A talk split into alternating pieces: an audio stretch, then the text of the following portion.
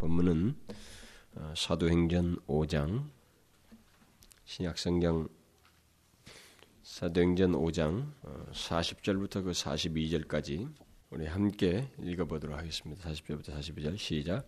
저희가 옳게 여겨 사도들을 불러들여 채찍질을 하며 예수의 이름으로 말하는 것을 금하고 놓으니 사도들은 그 이름을 위하여 능력받는 일에 합당한 자로 여기심을 기뻐하면서 공의 앞을 떠나니라.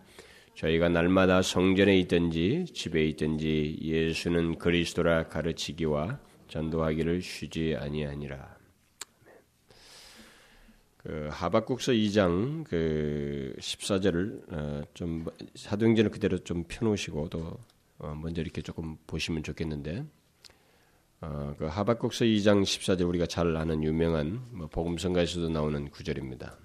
그 하박국서 2장 14절 어, 1304페이지 2장 14절 한 절 우리 다 같이 한번 읽어보도록 시작. 대저 물이 바다를 덮음같이 여호와의 영광을 인정하는 것이 세상에 가득하리라. 다시 사도행전 1장 8절 사도행전을 다시 들어와서 이것은 지금 뒤에 있는 것들은 다 참고 구절로 제가 말씀을 드리려고 하는 겁니다. 사도행전 1장 8절 우리가 유명한 것이 다 암송도 할 텐데 읽도록 합시다. 시작. 오직 성령이 너희에게 임하시면 너희가 권능을 받고 예루살렘과 온 유대와 사마리아와 땅 끝까지 이르러 내 증인이 되리라 하시니라. 하나만 참고 구절을 더 읽도록 합시다. 본문을 나중에 와서 펴놓으시면 되는데 그 로마서 15장 로마서 15장 18절 어, 아, 15장 18절부터 19절, 18절, 19절 두 구절을 우리 다 같이 읽어보도록 하겠습니다. 시작. 그리스도께서 이방인들을 순종케 하기 위하여 나로 말미암아 말과 일이며 표적과 기사의 능력이며 성령의 능력으로 역사하신 것 외에는 내가 감히 말하지 아니하노라. 이 일로 인하여 내가 예루살렘으로부터 두루 행하여 일루리오곤까지 그리스도의 복음을 편만하게 전하였노라. 어, 이 지금 그 뒤에 세 구절을 어, 말씀을 드린 것은 이것은 좀 이따가 제가 이 오늘 말씀을 전하려고 하는 그 본문의 배경을 잠깐 설명하는데 참고 구절이 되기 때문에 말씀을 드린 것이고 그 사도행전 5장이 오늘 우리가 수로 살펴볼 내용이 되겠습니다. 하나님의 영광을 위한 그 삶에 대해서 지금 몇 차례 말씀을 드리고 있는데 하나님의 영광을 위한 삶은 그리스도의 그 성품이라고 하는 열매를 많이 맺을 때 있게 된다는 사실을 지난 시간에 말씀을 드렸어요. 그러니까 우리가 어떤 행위들을 많이 행하는 것이 하나님께 영광이 된다고 하는 우리의 보편적인 생각이 아니라 그 모든 그 행위적인 수고와 봉사에 앞서서 그런 것을 가능케 하는 그리스도의 성품을 열매로서 많이 예, 맺는 것이 바로 하나님을 영화롭게 하는 것이다라고 지난 시간에 말씀을 드렸어요. 이제 어, 하나님의 그 영광을 위한 그 밖에 어떤 다른 삶이 또 우리에게 필요할까? 분명히 어쩌면 지난 시간에 어, 대원리를 말한 것입니다. 그러니까 구체적인 예만 들지 않았지 하나님의 영광을 위한 삶은 우리의 삶 전부가 삶 전 부분에서 그리스도의 성품을 열매로 맺음으로써 하나님께 영광을 돌려야 한다는 그 대원리적인 말씀을 지난 시간에 말씀을 드렸기 때문에 사실 어떤 구체적인 예를 굳이 들, 들어서 설명하지 않아도 사실 어떤 모든 우리의 삶의 이제 어떤 행, 위적이라든가 어떤 구체적인 일들이라든가 이런 것들은 지난번에 말, 했던 말씀의 그 대전제 안에서 얼마든지 확장시킬 수가 있습니다. 그러니까 그것을 그렇게 말했음에도 불구하고 하나님의 영광을 위한 또 다른 어떤 삶의 모습이 또 뭐가 필요하겠는가. 그럼에도 저는, 저는 좀 더 구체적인 내용 서너 가지를 더 생각하고 있었습니다. 그러나 그 중에 사실 다 하려고 하진 않습니다. 두세 가지만 더 추가해서 앞으로 어, 설, 설, 설교를 할 예정입니다. 그러고 나서 우리는 하나님의 영광에 대한 결론적인 내용들을 두세 차례 더 살피고 난 다음에 영광설교 시리즈를 마치려고 합니다. 그러면 하나님의 영광을 위한 삶과 관련해서 구체적으로 더, 더, 더 다루어야 할, 우리가 더, 어, 중요하게 깨닫고 있어야 할 내용이 무엇인가? 그것은 무엇보다도 증인으로서의 삶입니다. 하나님의 영광을 위한 삶으로서 우리가 유념해야 될 굉장히 중요한 것이 바로 증인으로서의 삶입니다. 하나님께서 증인으로서의 삶을 통해서 가장 크게 영광을 받으신다는 사실입니다. 그것을 설명하기 위해서 제가 몇 가지 세계 구절을 얘기한 거예요. 그 하박국서의 그와 사도행전 1장 8절과 그다음에 바울이 로마에 편지를 보내서 일루리군까지 그러니까 거의 끝까지 내가 이 복음을 전했다고 하는 사실을 얘기하면서 그것을 통해서 하나님이 기뻐하시는 문제를 얘기하고 있기 때문에 결국은 하나님께서 증인으로서의 우리의 삶을 통해서 가장 크게 영광을 받으신다고 하는 사실을 성경이 예, 중요하게 말을 하고 있어요. 우리 그리스도인의 삶을 특징 지을 수 있는 또 다른 명칭이 있다면 우리 그리스도인을 그것은 증인이라고 하는 이름입니다. 그리스도에 대한 증인, 곧 그리스도를 증거하는 사람이라는 그런 이름으로서의 그리스도인은 또 다른 이름을 가지고 있는데 그것은 그냥 몇 사람에게 제한되게 붙일 수 있는 게 아니고 그냥 그리스도인이면 증인입니다. 이게 또 다른 이름이라고 할 수가 있죠. 그래서 사도행전 1장 8절에서 너는 땅 끝까지 나의 증인이 되리라고 했던 것이 바로 이게 이제 그리스도인에게 붙여지는 또 다른 이름이라고 할 수 있습니다. 그리스도를 믿는 사람은 우리가 그 그리스도를 믿는 사람은 그리스도인이라고 합니다만은 그런데 그리스도의 그 기능적인 어떤 또 다른 이름을 이제 말할 때 이제 증인이란 말을 쓸 수가 있겠죠. 그러니까 모두가 예수를 믿는 모든 사람이 증인이라는 것입니다. 증인이 아닌 그리스도인은 아무도 없습니다. 아무도 없다는 사실을 아는 것이 굉장히 중요해요. 실제로 우리는 이 부분에 대해서 너무나도 건성으로 넘어가고 있기 때문에 그렇습니다. 그리스도인이면 모두가 증인입니다. 증인이 아닌 그리스도는 아무도 없어요. 증인으로 살지 못한다는 것은 그 사람에게 무엇인가 엄청난 문제가 있는 것입니다.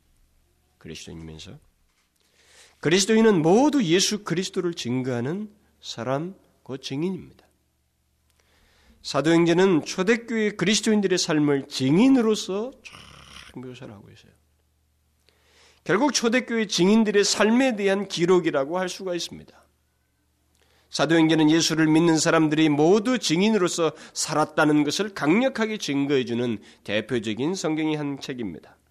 바로 그 증인의 삶을 통해서 나타난 것이 무엇인가? 결국은 이 역사는 어떻게 펼쳐졌는가?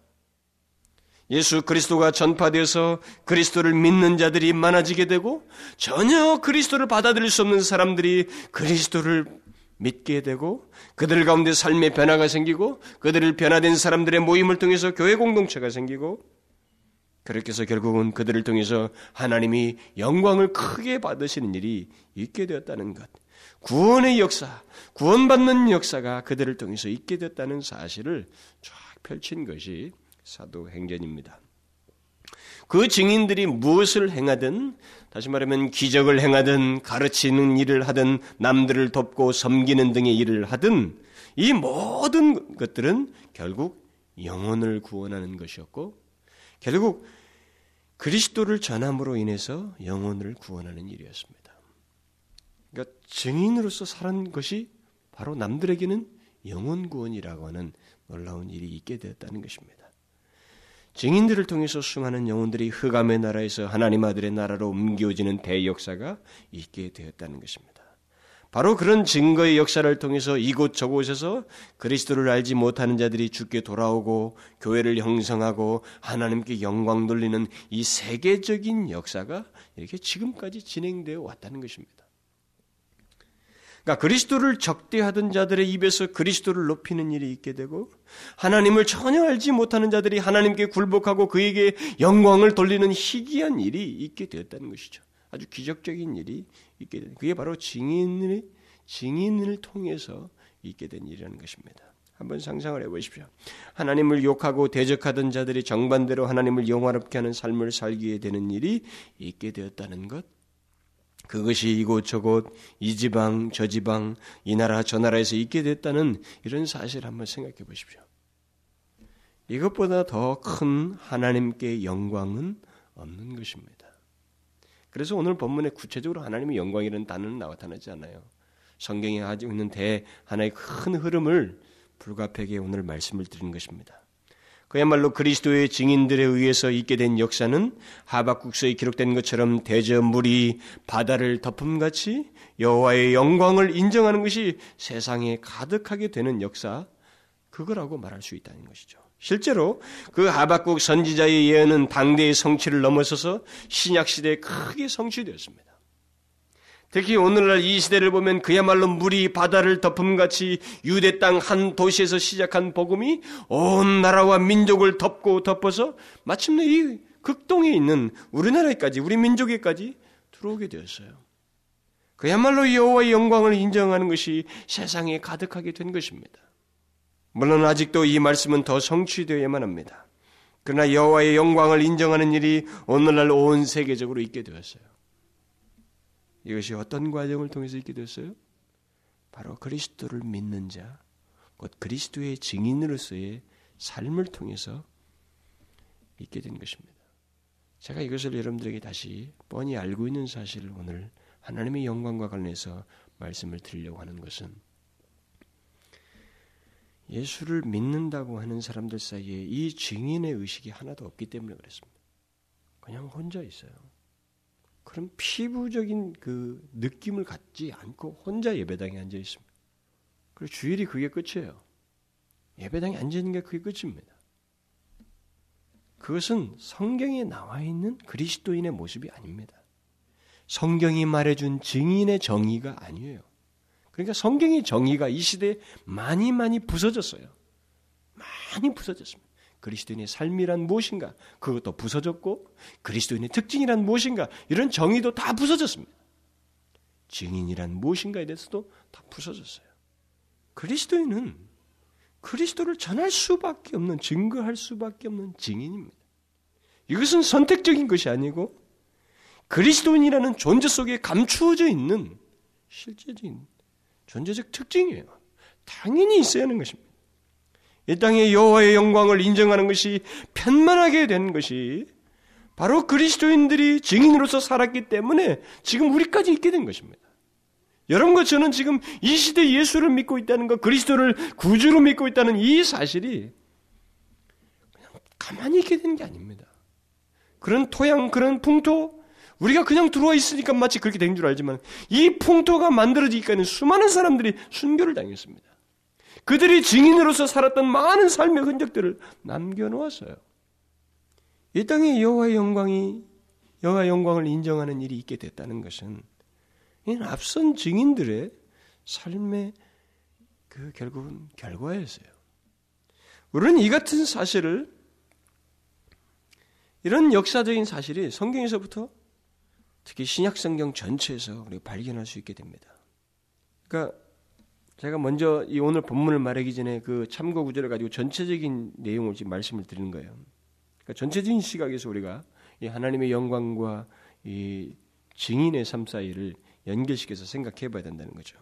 하박국의 예언대로 여호와의 영광을 인정하는 것이 온 땅에 가득하게 되는데 도구적으로 사용됐던 증인의 삶에 대해서 우리가 기억을 먼저 해야 된다는 거예요.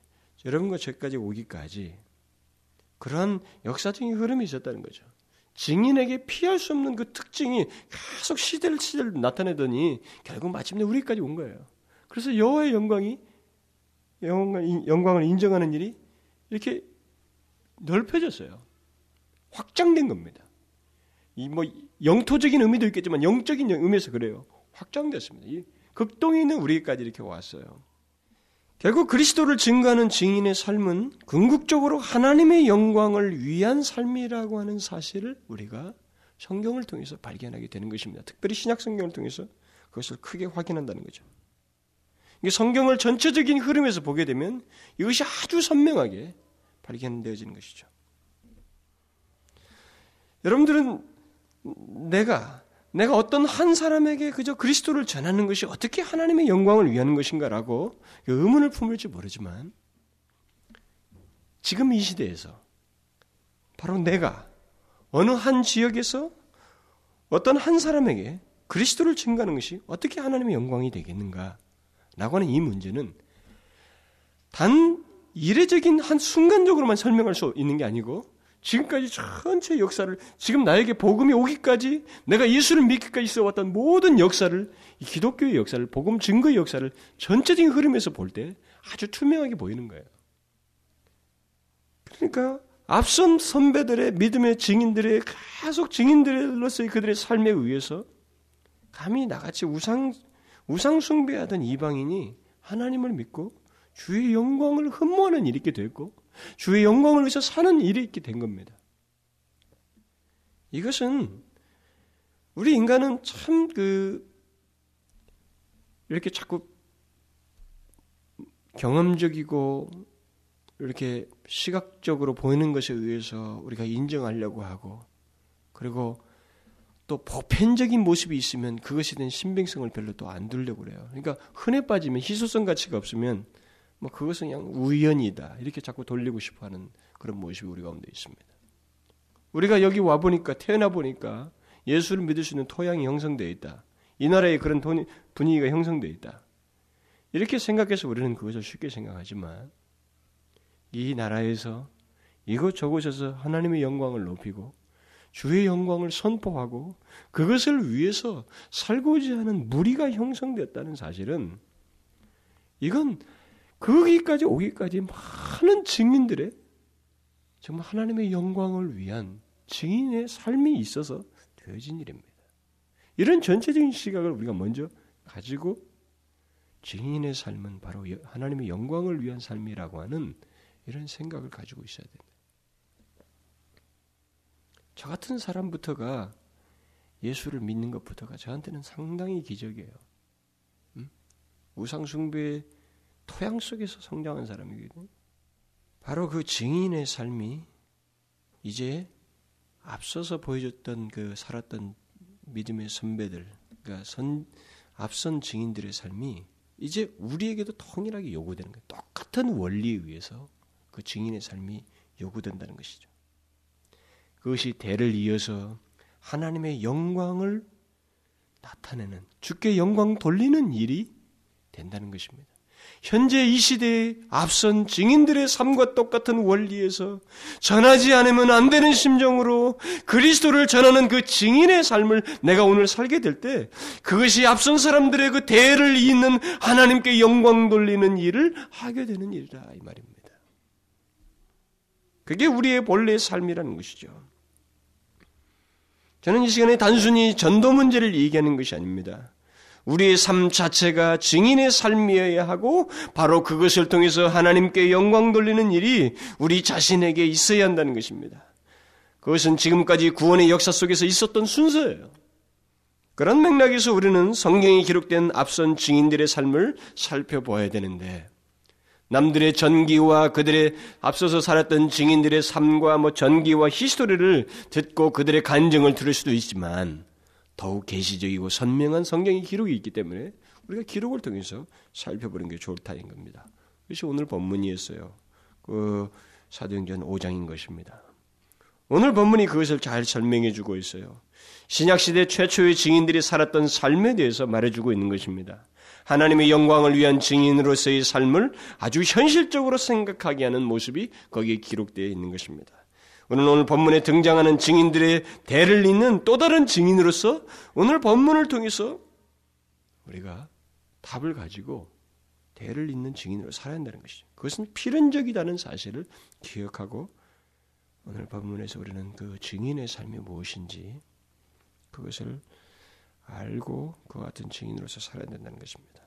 먼저 그 본문의 배경을 잠깐 말씀을 드리면 신약교회 최초의 증인들이었던 사도들이 예수 그리스도를 가는 곳마다 증거하였습니다. 특히 성전에서 그러하였어요. 그런데 그들이 그들의 증거로 인해서 사람들의 반응은 굉장히 다양했습니다. 어떤 사람들은 환영했고 놀라워했고 기적과 표적을 행했기 때문에 그들은 그것 때문에 굉장히 희한해했습니다. 심지어 그것 때문에 그들을 칭송하기도 했어요. 심지어 또 거기에서 그들이 굴복하여서 예수 믿는 일이 있게 되었습니다. 그런데 그 중에 당시 종교 지도자들이었던 대제사장과 그 바리새인과 사두개인들로 구성된 공회원들은 이 최초의 증인들에서 대단히 적대적이었습니다. 그들은 사도들을 옥에 가두었고 죽이려고 했어요. 그러자 그 죽이려고 하, 이제 하, 죽이지 않은 결의를 내세우는 방국의 그 공회원 가운데 아주 현명한 사람이었던 바리새인의 선생인 그 가말리라는 사람, 사람이 그 신중론을 얘기합니다. 그래서 그의 신중론 때문에 사람 이 사도들이 죽임을 면하고 채찍만 맞고 예수를 전하지 말라고 하는 협박을 받은 채 풀려나게 됩니다. 그럼에도 그들은 복음을 계속 전하면서 그리스도의 이름을 위하여 기꺼이 살고자 하는 모습을 나타내는 그 장면이 오늘 본문에 기록되어 있습니다. 우리는 여기서 저와 여러분에게까지 그리스도를 전하여 준 최초의 증인들의 삶이 어떠했는지를 보게 되는 것입니다. 다시 말하면 증인에게 있는 필수적인 삶의 요소가 무엇인가를 발견하게 된다는 것입니다. 제일 먼저 발견하는, 발견할 수 있는 그 증인에게 있는 필수적인 삶의 요소는 분명한, 그 증인의, 증인이 어떤 분명한 증거의 대상을 가지고 있다는 것입니다. 그것은 바로 예수 그리스도요, 그의 이름이라는 것입니다. 증인은 예수 그리스도의 이름을 위해서 살고 그 이름을 전하는 자입니다. 그리스도인으로서의 증인은 바로 그런 내용이에요. 그것이 분명하게 있습니다. 일반 법정에도 증인이라는 말을 하게 될 때는 무엇인가 증언할 내용을 가지고 있는 것을 말합니다. 그처럼 예수 그리스도의 증인인 우리들은 한 가지 분명한 증거를 가지고 있습니다. 그것은 예수 그리스도예요. 자신이 만난 예수 그리스도. 증인은 바로 그 예수 그리스도의 이름을 위해서 있는 자이고 그 이름을 전하는 자입니다. 증인은 자기 자신을 전하는 자가 아니에요. 이걸 그리스도인들이 알아야 됩니다. 그리스도인들은 예수 믿고 나서 그들 가운데 감출 수 없는 특징이 있어야 되는데 자기 자신을 증거하는 게 아니에요. 그 사람은 그 다음부터 누군가를 증언합니다. 근데 그게 바로 예수 그리스도예요. 증인은 이 부분에 있어서 이 부분에 있어서 분명합니다. 우리가 증인이라고 할 때 우리는 우리를 증가하는 것이 아닌 예수 그리스도를 증가하는 자요 그의 이름을 말하는 자, 그의 이름을 위해서 말하는 존재라는 사실이 우리에게 감출 수 없는 특징으로 나타난다는 것이죠. 왜 그렇게 돼요? 오늘 본문에서 발견하게 됩니다만 예수 그리스도를 전하지 말라고 핍박을 받고 채찍을 맞았음에도 그들은 그 증인의 일을 하지 않을 수가 없었어요. 본문에 기록된 대로 사도들은 그 이름을 위하여 능력을 기꺼이 받기를 원했습니다. 증인이 된 사람을 증인으로 살지 말라는 것은 불가능한 거예요. 증인은 증인입니다. 그 말은 무엇인가 증거할 내용을 가지고 있는데 누가 하라고 말하고 해서 말라고 해서 말 못할 사람이 아니라 이 말입니다. 그리스도인의 증인이란 바로 그런 성질이 있어요. 본 것이 있는데 아는 것이 있는데 그것을 보지 않았다, 몰랐다고 말하라는 것은 불가능한 얘기예요. 특히 그리스도의 증인들은 단순한 사건을 본 자들이 아니었습니다. 그냥 평범한 일반 상식을 본 게 아니었어요. 일반적인 사건을 본 게 아니었습니다. 그들은 자신들의 영혼이 되살아나는 생명이 건지워지는 생명이 주어지는 일을 그들이 알게 되었고 그것을 경험하게 되었어요. 영원한 멸망이 있다는 걸 알게 되었습니다. 그것으로부터 건지움 받는 일을 자신들이 경험했어요. 그것을 확인했습니다. 바로 예수 그리스도의 십자가의 보혈로 인해서 내 죄가 사해지고 영원한 형벌로부터 건지움 받게 되고 주님이 가지신 생명을 자신이 갖게 되는 일을 경험하게 되었어요. 이 세상이 일반 상식적인 얘기가 아닙니다. 그리고 어제도 있을 수 있고 내일도 있을 수 있는 그 사건 얘기가 아닙니다. 인생 다반사에 관한 문제가 아닙니다. 바로 이런 중대한 증인이기 때문에 그들은 말하지 말라고 어떻게 한들 하지 않을 수가 없었어요. 그게 증인이에요. 바로 그런 증인에게 무엇을 하지 말라고 하면서 자, 이게 뭐 자극을 주고 핍박을 하는 것은 오히려 더 전하라고 자극하는 것밖에 되지 않았어요. 역사를 보면. 오히려 더 강력했습니다. 왜냐하면 감출 수 없는 내용을 분명히 가지고 있는데 이것은 너무너무 고귀한 증언의 내용이었어요. 하나밖에 없는 증언의 내용이었습니다. 결정적인 것이었어요. 이 세상에 어디에서도 없는 최고의 증언을 자기가 가지고 있었습니다. 그렇기 때문에 이것을 전하지 않을 수가 없는 거예요. 뭐 때린다고 해서 될 게 아니었습니다. 증인은 바로 그런 것을 가진 사람을 말하는 것입니다. 성경에서 말한 증인이란 그리스도인을 말하기서 말한 이 증인이란 바로 그런 내용을 두고 하는 거예요. 그러니까 일단 증인이 되었을 때 그는 자신이 보고 경험한 것을 전할 수밖에 없는 자다. 바로 예수 그리스도를 전할 수밖에 없다는 것이죠. 이제부터는 그래서 예수 그리스도를 위해서 사는 자, 예수 그리스도의 이름을 말하는 자, 그것이 성경에서 말하는 증인이에요. 그러니까 이것이 없다는 것은 그리스도인이라고 하면서 이것이 없다는 것은 굉장히 이상한 겁니다. 우리는 우리 자신을 증거하는 사람들이 아닙니다. 내 자신의 전 존재를 바꿔버린 예수 그리스도, 그를 전하는 증인이에요. 우리는 증거할 것을 가진 자들입니다. 응? 이 그리스도인이에요. 증거할 것을 가지고 있어요. 바로 예수 그리스도.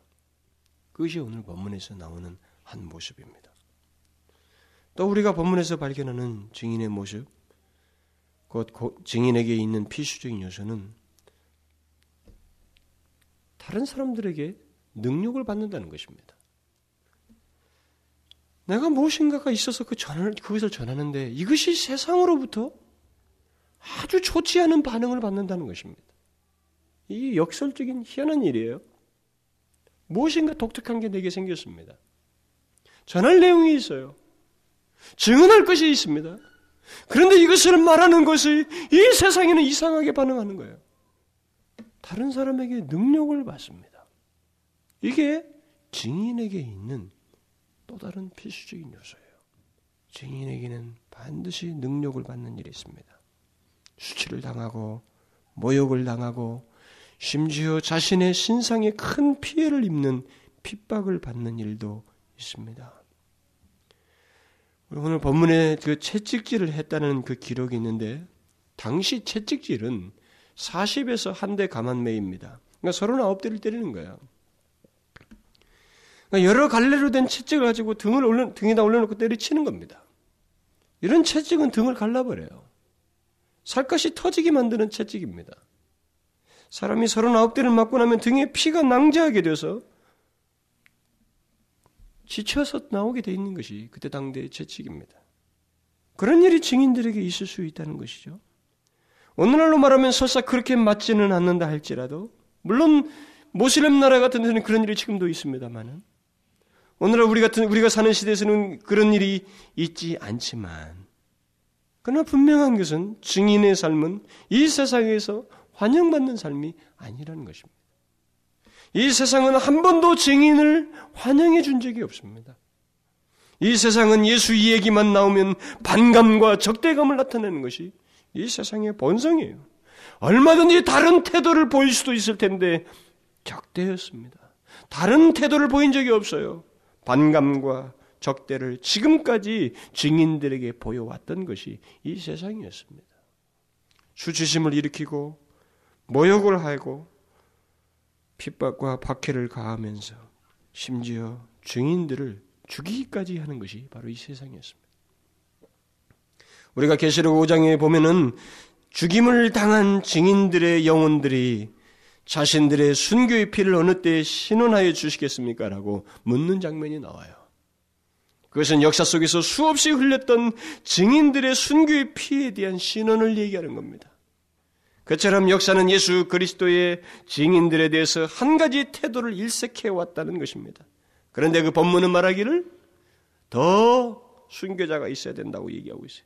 그 수가 차야 된다고 얘기하고 있습니다. 그 말은 무슨 말이에요? 이 세상은 끝없이 그 일을 할 것이고 그렇게 해서 더 많은 순교자들이 있게 된다는 것입니다. 놀랍게도 그리스도를 증거하는 그 증인들에 대해서 세상은 순교를 가는 그런 반응을 지속적으로 일으킬 것이라고 하는 사실을 시사해 주는 거예요. 결국 뭡니까? 증인의 삶에 수반되는 어려움을 넘어서서 예수 그리스도의 이름을 전하는 것, 또는 영혼 구원을 통해서 하나님께 크게 영광 돌리는 것이 결코 쉽지가 않다는 것입니다. 그렇게 사는 그리스도인의 이 증인의 삶이 결코 쉽지는 않다는 것입니다. 이 세상이 상대적으로 보게 되면 결코 쉽지가 않다는 거예요. 솔직히 저는 하나님의 영광과 고난의 문제에 대해서 설교할 계획을 가지고 있었어요. 그것을 제외시켰습니다만은 여기서 그 문제가 나오고 있는 것입니다. 다시 말하면 하나님의 영광을 위한 삶에는 반드시 고난이 뒤따른다는 것입니다.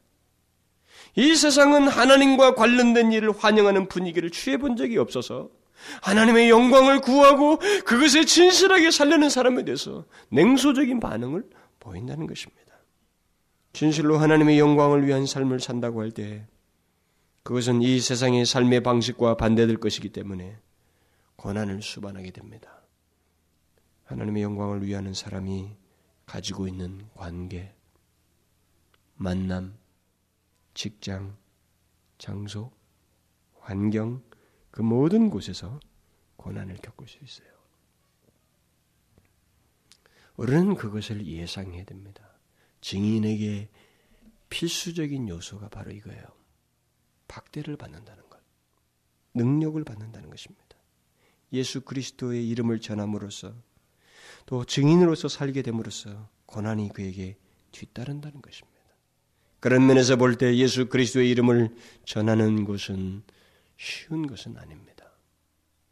특히 그리스도를 전함으로써 영혼 구원을 통해 하나님의 영광 돌리는 일은 상대적으로 더 어렵고 힘들 수 있습니다. 그것을 우리는 예상해야 됩니다. 우리가 무엇인가 전도를 했을 때 누군가에게 복음을 전하고 그리스도를 증거하는 그런 일을 했을 때 그들이 쉽게 반응할 것이라고 하는 그런 쉬운 생각은 사실 어울리지가 않아요. 성경적인 흐름에서 보면. 우리는 대단히 그를 위해서 많은 수모를 당하면서 인내하면서 복음을 전해 쓸 때 거기에 그들의 어떤 그 다음에 반응이 나타나는 거예요. 적대적이든 아니면 회개하든 아시잖아요. 베드로가 설교했을 때는 찔려서 회개했지만 시대반이 설교했을 때는 찔려서 돌로 쳤습니다. 그게 인간이에요. 그런데 놀라운 것은 증인에게 있는 여러 가지 능력과 핍박 같은 그 세상의 반응이 문제가 아니라 그 다음의 모습입니다.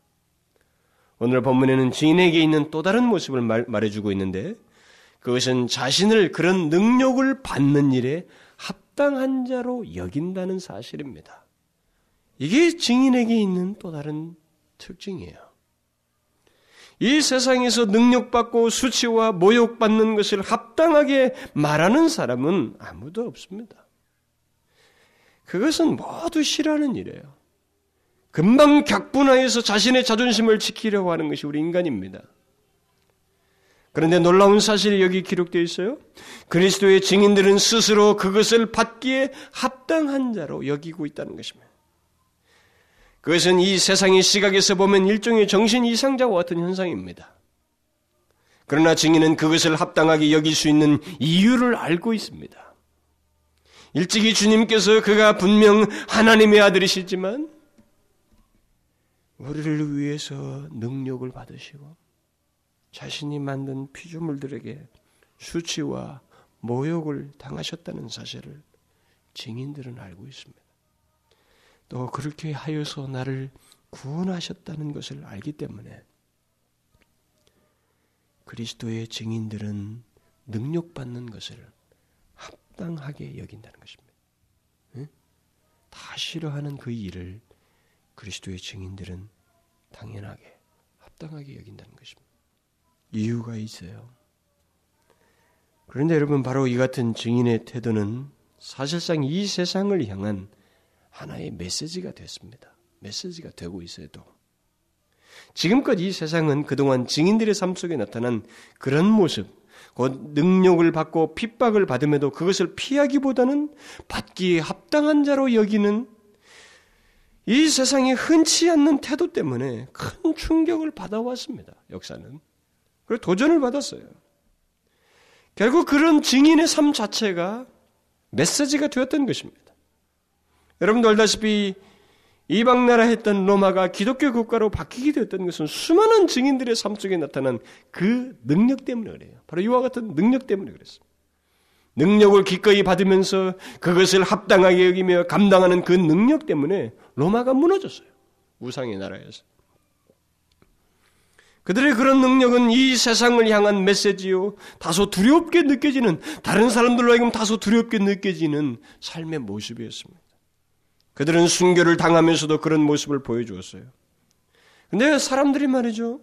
콜로세움 같은 데서 막 그 모습을 엔조이 하면서 보는 이 사람들이 한 번, 두 번은 웃는다고요. 근데 거기서 반복적으로 지켜보는 사람들에게는 이것은 참 이상한 일이라. 예? 사자의 밥이 되고 불에 타 죽는 장면을 엔조이 하는 것도 한두 번이지.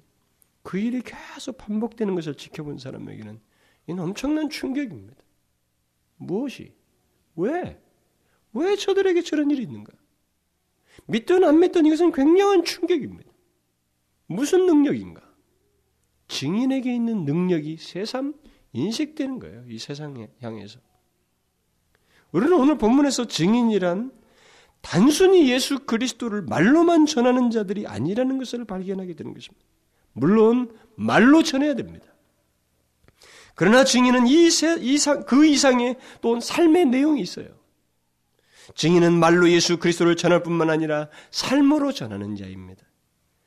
삶으로 전한다고 할 때 오늘날 우리 그리스도인들의 일반적인 생각은 우리가 사는 환경 속에서 그리스도의 향내를 나타냄으로써 거룩한 삶을 삶으로써 우리 우리가 우리를 우리가 믿는 그리스도를 전한다라는 이런 정도의 개념을 가지고 있습니다. 맞습니다. 바로 그렇게 삶으로 전하는 것이 있어야 돼요. 그런 삶의 증거가 있는 자가 바로 증인입니다. 오늘날의 대부분의 설교는 삶으로 증가하는 이 문제가 많이 강조되고 있어요. 왜냐하면 옛날에는 우리가 말로서 증가하는 일을 많이 했지만 오늘날 그리스도인들이 너무나도 욕을 많이 얻어보니까 삶으로 증거해야 된다고. 그리스도의 향내를 나타내야 된다는 말을 많이 하고 있습니다. 맞습니다. 그것이 그리스도인에게 있는 삶의 증거인 건 맞아요. 그런데 오늘 본문에서 그 삶으로 전하는 증인의 모습 속에 또 다른 또 다른 한 가지가 있어야 한다는 사실을 말해주고 있어요. 그게 뭐예요? 능력이에요. 능력입니다. 합당하게 여기는 능력이에요. 이 세상이 박대하고 있는데, 굴욕을 주고 있는데, 남들이 다 싫어할 일을 그에게 가하고 있는데, 그가 그것을 합당하게 여기면서 감당하는 거예요. 그것을 기꺼워하는 어떤 내적인 능력을 가지고 있는 것입니다. 왜 그런가? 왜 저들이 순교를 당하면서도 기꺼이 감당하는가? 그것을 당연시 여기는가? 이 보면 볼수록 충격적인 것입니다. 이게 증인에게 있는 특징이에요. 오늘날 우리는 이런 부분을 놓치고 있습니다. 우리는 그리스도를 말로 전하는 것에 대해서 사람을 무조건 데려오는 것에 대해서 관심이 많습니다. 거기다가 조금 고상하고 성경 공부를 많이 하고 지성적인 그룹들 사이에서 양육된 사람들이 고작 해봐야 삶으로 증가한다는 얘기를 하면서 거룩한 삶, 도덕적으로 순결한 것들을 운운합니다. 그것조차도 자기의가 되고 있는 거예요. 자기의가 아닌 또 다른 증거가 있어야 되는데 능력입니다. 감출 수 없는 예수 그리스도에 대한 능력이에요. 자기가 전하고 있는 내용이 예수 그리스도라는 확신 때문에 생기는 능력. 그것이 그들 가운데 있어요. 이게 증인이에요. 그 증인에게 있는 또 다른 특징이 있는 그것은 신적인 능력입니다. 사람이 만들어낸 능력이 아닙니다. 오늘 본문에서 같은 그런 능력이 증인에게 있는 거예요. 능력이라고 하니까 어떤 사도들이 행한 표적 같은 초전 능력을 사람들이 생각할지 모르지만 우리가 기억해야 될 것은 초전적인 능력을 행했던 안진병이를 일으켰던 이 사도들이 사람들에게 잡혔다는 것입니다. 복음을 전하다가. 그리고 매를 맞았다는 것입니다. 핍박을 받았다는 거예요. 그들의 능력은 초전적인 능력은 자기를 방어하는 데 쓰는 능력이 아니었습니다. 어디까지나 그리스도를 전하는 데의 능력이었지 자기 방어 수단이 아니었어요. 그들은 잡히고 맞고 죽임을 나중에 당했습니다.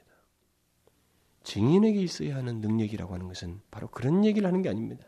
지금도 모든 직인들에게 있어야 하는 그리스도인들에게 모두 있어야 하는 능력이라는 것은 바로 그들이 말하는 초전적인 능력을 얘기하는 게 아닙니다. 성령을 통한 내적인 능력이에요. 음?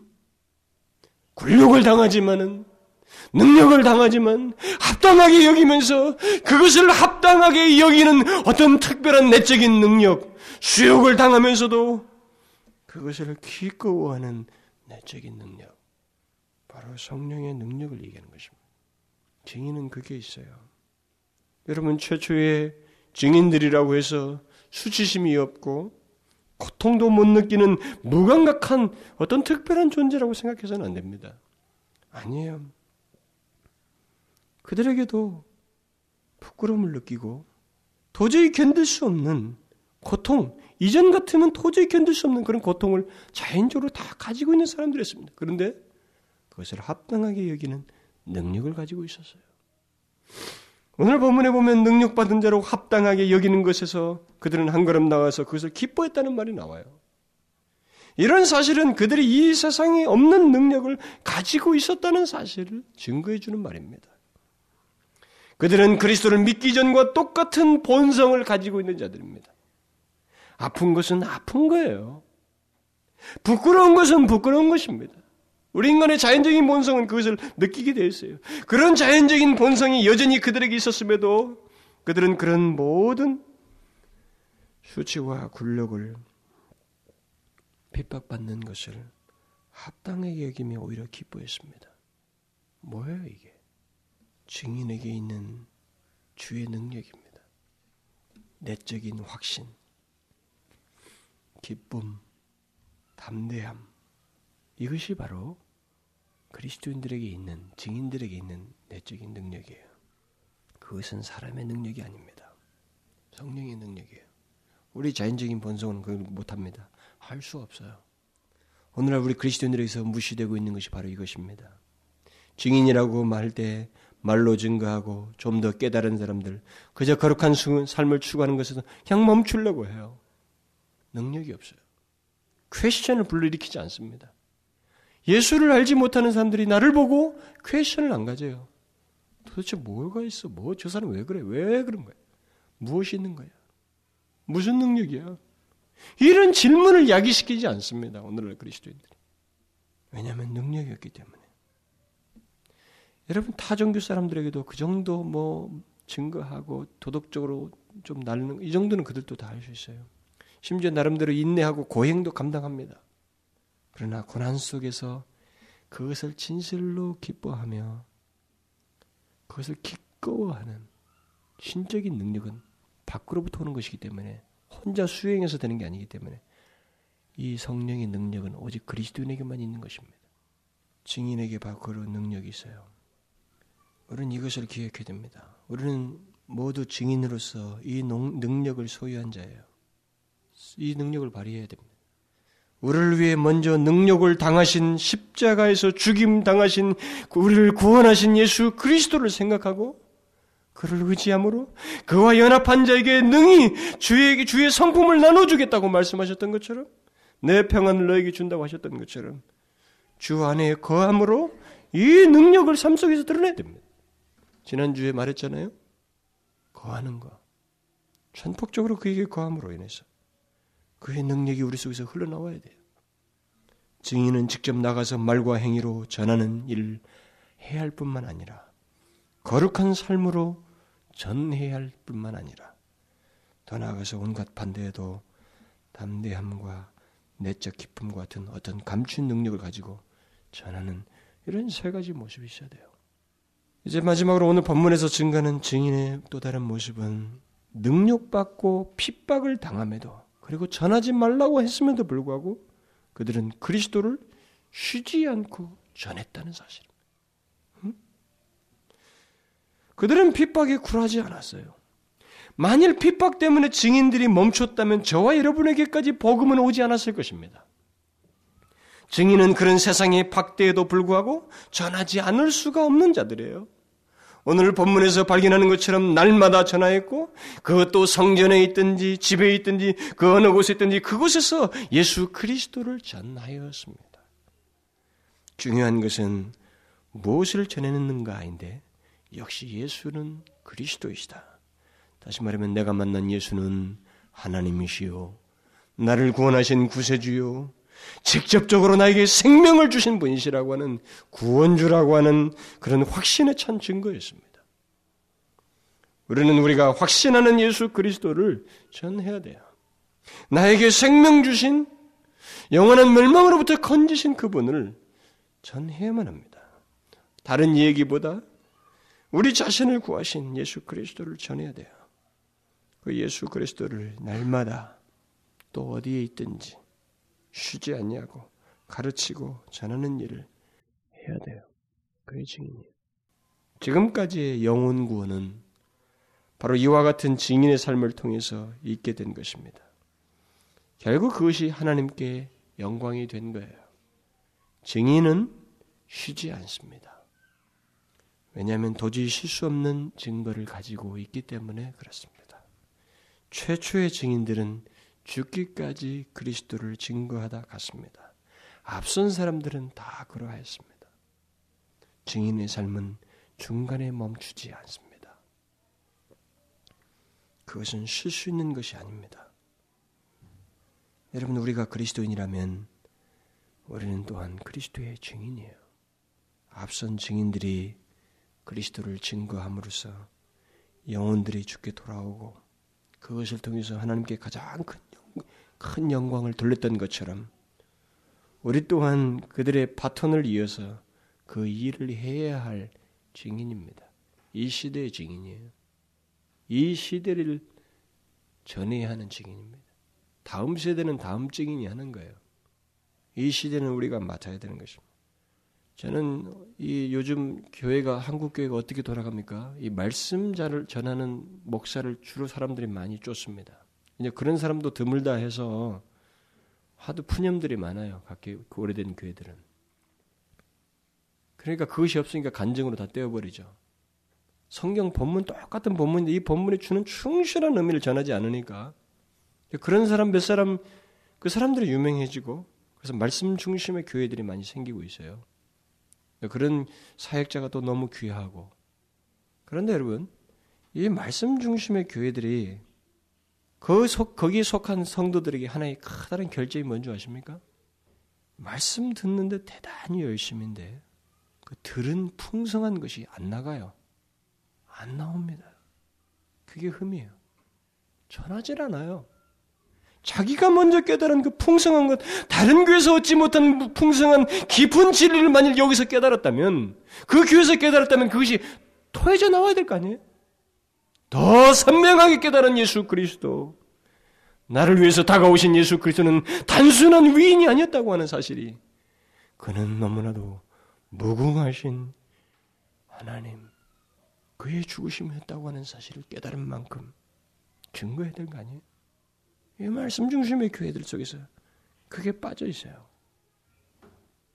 교회는요, 듣는 교회가 아닙니다. 듣고 그 다음으로 자연스럽게 삶으로 연결되는 거예요. 사실상 전하는 교회입니다. 복음을 전하는 교회예요. 교회는 영혼 구원을 위해서 존재하는 것입니다. 그것을 위해서 존재해요. 그것을 하지 않을 것이면 문 닫는 게 좋아요, 사실. 우리에게 있어서 가장 중요하고 엄청난 일은 영혼 구원을 통한 하나님께 영광이에요. 그래서 이런 맥락에서 선교는 굉장히 중요한 것입니다. 국내 선교이든 국외 선교이든 특별히 예수를 알지 못하는 주의 영광이 인정되지 않는 그 토양, 그 사람들 사이에 여호와의 영광을 인정하는 여호와의 영광이 선포되는 일이 있다는 것은 엄청난 일이에요. 하나님께 최고의 역사를 이루도록 내가 드려지는 거예요. 결국 영광을 위한 삶인 것입니다. 그래서 우리는 사실 미 전도 종족을 이제 우리 이 나라 안에서 또 국내 안에서 이 도시 속에서 그리스도를 알지 못하는 영혼들에게도 그렇게 해야 되지만 미 전도 종족이 전혀 하나님을 알지 못하는 그쪽에 이 일을 해야 돼요. 복음을 전해야 된다. 그래서 여호와의 영광을 그들이 아는 일이 있도록 그것이 바로 하나님의 영광의 최고의 일이라고 하는 사실을 알고 그 일을 기꺼이 해야 돼요. 내가 쓰던 것을 조금 분리해서 좀 더 나누어서라도 이렇게 해야 돼요. 왜냐하면 우리가 그렇게 해서 받았거든요. 순교하면서 앞선 사람들이 자기 걸 나누어서 막 이쪽에 보내가지고 교회 세워주고 막 그랬어요. 그래서 우리가 지금 예수를 믿고 있는 겁니다. 앞선 증인들이 외국 사람들이지만 그 사람들의 증인을 통해서 이 나라에 이렇게 와가지고 우리가 예수 믿고 있어요. 그 일을 우리가 해야 됩니다. 바톤을 이어서 우리가 계속 이 시대는 우리가 감당해야 돼요. 하나님의 영광의 최고의 일인 이것입니다. 내가 증인의 삶을 삶으로 인해서 영원히 구원받는 거예요. 하나님께 돌아오는 거예요. 우리는 이것을 일생토록 쉼 없이 해야 된다는 사실을 잊지 말고 특별히 우리 안에 능력, 그 능력이 나타나기를 능력 있는 증인으로서 이 시대를 살아야 돼요. 그리스도를 전해야 됩니다. 쉼 없이 전해야 돼요. 기도합시다. 주께서 저희들을 인도하시니 정말로 지금까지 인도하신 그 길이 너무나도 놀라웠는데 우리는 거기에만 취해 있지 않기를 원합니다. 내가 지금 예수를 믿기까지 우리에 앞서서 수많은 사람들이 희생하며 자기가 먼저 깨달은 진리와 만난 예수를 전하지 않으면 안 되어서 이 민족에게 찾아왔고 순교의 피를 흘렸습니다. 그것을 인하여 우리가 지금 이 은택을 입게 되었는데 그들의 바톤을 이어서 우리가 동일하게 우리가 먼저 만나고 발견한 예수 그리스도를 나에게 생명 주신 예수 그리스도를 전하게 하시고 그래야 하나님의 영광을 선포케 하여 주옵소서. 그 전하는 것이 이 민족, 이 도성뿐만 아니라 하나님 미천도 종족에까지 미치게 하셔서 우리를 통하여 하나님의 처녀 하나님의 영광을 알지 못하고 그리스도를 알지 못하는 자들이 주께 돌아오며 주의 영광을 인정하는 일이 있게 하여 주옵소서. 오 아버지, 이 최고의 일을 통해서 우리가 존재케 하시고 이 교회가 존재케 하셔서 수많은 영혼들이 건지움 받는 역사가 있게 하시고 마침내 하나님을 영화롭게 하는 일이 있게 하여 주옵소서. 예수 그리스도의 이름으로 기도하옵나이다. 아멘.